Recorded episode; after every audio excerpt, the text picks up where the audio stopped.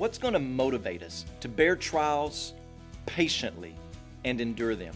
What's going to convince our hearts and minds that God will be glorified and that my ultimate good will be achieved through whatever trial we may face?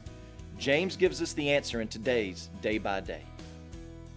James writes, "Consider it all joy, brothers, when you meet trials of various kinds, for you know that the testing of your faith produces steadfastness." In the New Testament, there are at least 3 different words that can be translated to know. In fact, their different meanings sometimes overlap.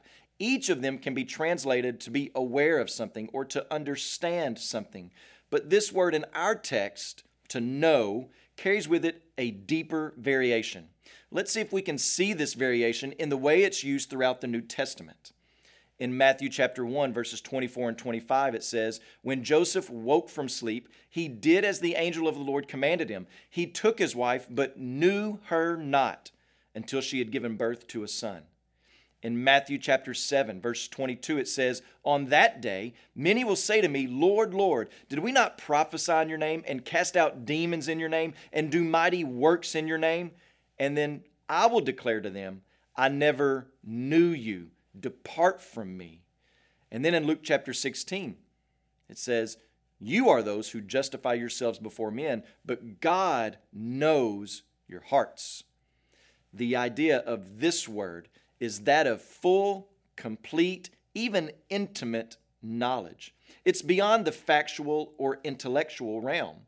And many times that knowledge is gained through experience. So when James tells his readers that they know that the testing of their faith brings steadfastness, he's referring to something beyond just having a head knowledge. He's saying, you've been here before and you know what this accomplishes. Or you have seen for yourselves how these different circumstances have played out in other Christians' lives. You have that experience to draw from, that they grew stronger in their faith. There is something better and more lasting than this pain you may feel right now. And as Christians, we know from God's Word.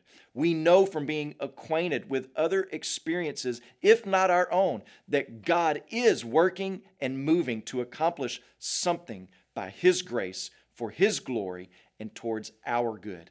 And in that, we take hope and comfort day by day. When you pray today, please remember Rigoberto Jimenez and his family, our missionaries in El Salvador. Also, remember the Amara LifeWord broadcast heard in Bolivia and Peru.